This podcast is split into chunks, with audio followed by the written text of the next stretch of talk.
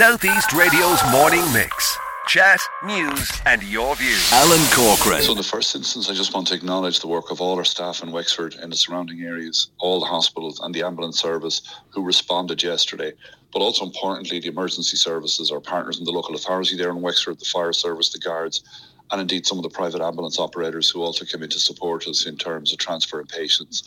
So what happened yesterday is on, on notification of the fire, the hospital activated its crisis response plan, which all hospitals would have to respond to this, and an area crisis management team was stood up to try and deal with the response. And that's worked right through the night to try and ensure, firstly, that patients and staff who are in the hospital are safely transferred or remain in the hospital. And of the 221 patients who were in the hospital in Wexford yesterday, 41 remain, and decisions will be made on those this morning. We're optimistic that perhaps they can remain in the hospital and be treated in the hospital. The priority now, from the hospital perspective, is to try and get the look at prioritising what services we can get back and reopen. It's too early to make any judgment of that, and that assessment was ongoing overnight and will continue through the day today. What's really important for patients and families there in Wexford who may be worried about their loved one who was in the hospital, we have a helpline still up. The hospital has a helpline still up, and that number, if I can give it, is 053 915 3012. And that's for relatives and family of patients who were in the hospital so we can give them reassurance. The patients who were there and were transferred the number of hospitals involved was, was very large. So it went from Waterford right up the east coast towards Navan and some critical care patients indeed uh, further north and into all of the hospitals around Dublin, Kilkenny, and so on as well. Mm-hmm. So that's where we're at this morning in relation to the transfer. And our priority today then is to focus on the actual uh, services restoration and looking at the hospital from that perspective. Uh, what do you want to say to your staff this morning, Damien? Because I, have just come from the hospital and I was speaking to a few of them, and a lot of them, as they were walking in, to be fair to them, they were quite shook and they were wondering what's likely to happen to them if there's no patients. What happens to the staff? What is the decision with Ireland East regarding staff at the moment, or have you come to one? So it's too early. First of all, I think it's really important. You can only imagine what it was like for staff yesterday who saw that fire start, who were in the hospital working with patients, uh, and what that must have felt like. So I think we will try and ensure, from the hospital's perspective, I know, and the hospital group perspective, supports are being put in and will be put in today for staff as needed. Some staff transferred with patients overnight uh, in order to support patients in terms of the movement to other hospitals. The priority today is to try and start moving to get services back and I suppose that will start to determine then, uh, in terms of getting staff back into the hospital where they want to be working in the jobs they were doing before this this tragedy unfolded.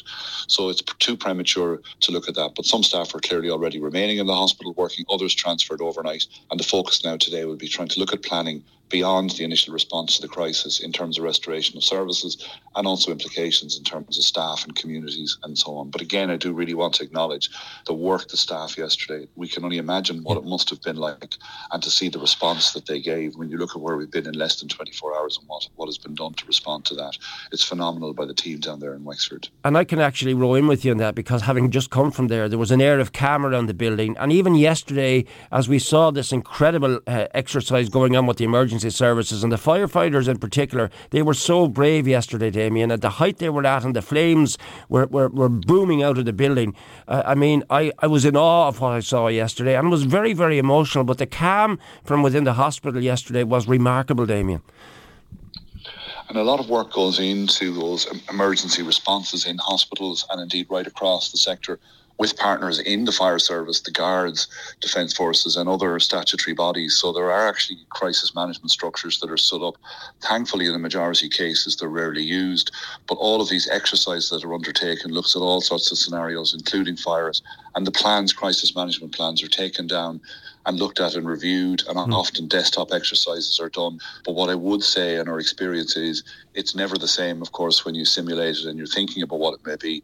But when you actually face it, that's when it's really challenging for people. And the mm. response that the team gave yesterday to, to the initial response, you know, has really been so strong and so positive in terms of trying to ensure the patients are looked after and staff are, are cared for as well. So just to acknowledge that, but it doesn't happen by accident. It happens because people have prepared for these. They've thought them through. They've looked at the responses right across all aspects of this from the technical side, the IT side, the patient response, safety, the ambulance service, the fire service. There's regular meetings around this area, and, and yesterday they put that into practice. Unfortunately, they had to do so, but they did that, and, and there was a very positive response and a good response from everyone who was involved. There is still a heavy sense of uh, the smell of the smoke up there at the moment. The fire is well and truly quenched. I know the fire service stayed overnight to even monitor it again. Uh, it, the hospital is most definitely closed completely for today and tomorrow, isn't it? But you're going to look at it uh, uh, on, on an, an hourly basis, perhaps, before you decide what you can and when you can reopen things. Yes, the team down there on the ground are looking at that today, and they, will make decisions and recommendations today in terms of what can be reopened safely. The technical assessments will obviously guide that, and those were starting yesterday, even as the fire was extinguished, trying to look at each of the areas and what, what would be needed in order to get services back up and running. So that's where the focus is is today. But that will take some time to work through, and we need to give the team time, down their time to do that.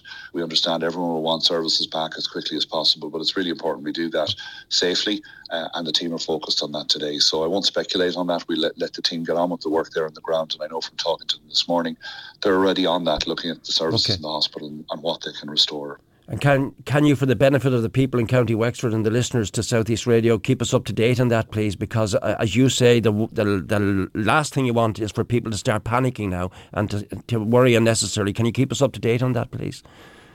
Certainly, and as you mentioned yesterday, there was a calmness in terms of once the initial response, the initial fire, and, people got the response going yesterday, the crisis plan in, in, place. You could you mentioned yourself the calmness, notwithstanding all the pressure that people were under, uh, and that was really important in terms of making sure that it was dealt with the way that it was, uh, and patients were moved safely, and, and that was the priority yesterday. And today, the priority now is to look at restoration and trying to see what's there.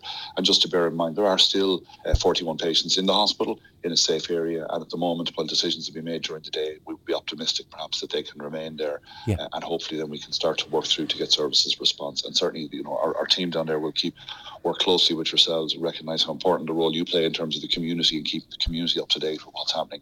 Hospitals are one of the most important things in all our communities for all sorts of reasons. All of us have had to use them or our loved ones at some point. So mm-hmm. certainly the efforts today will now be to try and look at what it will take to, to restore services, and we'll certainly keep keep abreast through that through through yourselves and all and all of the meeting. And most important of all, Damien, as we round off this conversation with you for the moment, is I've just heard an unequivocal uh, support from Wexford General Hospital for the rebuild and also to push ahead with the much needed 96 bed unit. I'm just going to impress upon you uh, the importance of this hospital to all of us here. We fought to save it before, and w- people were worried that this could be the death knell of the hospital. The Minister has assured me only an hour ago that this is not the case. They are fully committed to the hospital. Our Ireland East fully committed to rebuilding our hospital and bringing it back to its full potential? Absolutely, and, and that's an unequivocal commitment. and The minister has given that commitment, and, and in terms of the capital plan, which is where these projects are, there's a commitment to that project, and certainly everything will be looked at now to expedite whatever is needed to get the hospital back into operation in terms of the building and the state side will be put in place, but also to further develop the hospital. I know some of my own team were down there over Christmas when the emergency department pressures were in play, and they were very impressed with the work that the team are doing there around that. And in some cases, certainly the infrastructure does need upgrading, and you mentioned the 96 beds. So, so those projects will be looked at, and, and, certainly very quickly now over the coming days to see what can be done in relation to the restoration of services, but also advancing the projects that are there that need to be done to help the hospital to develop. Southeast Radio's morning mix. Chat, news, and your views.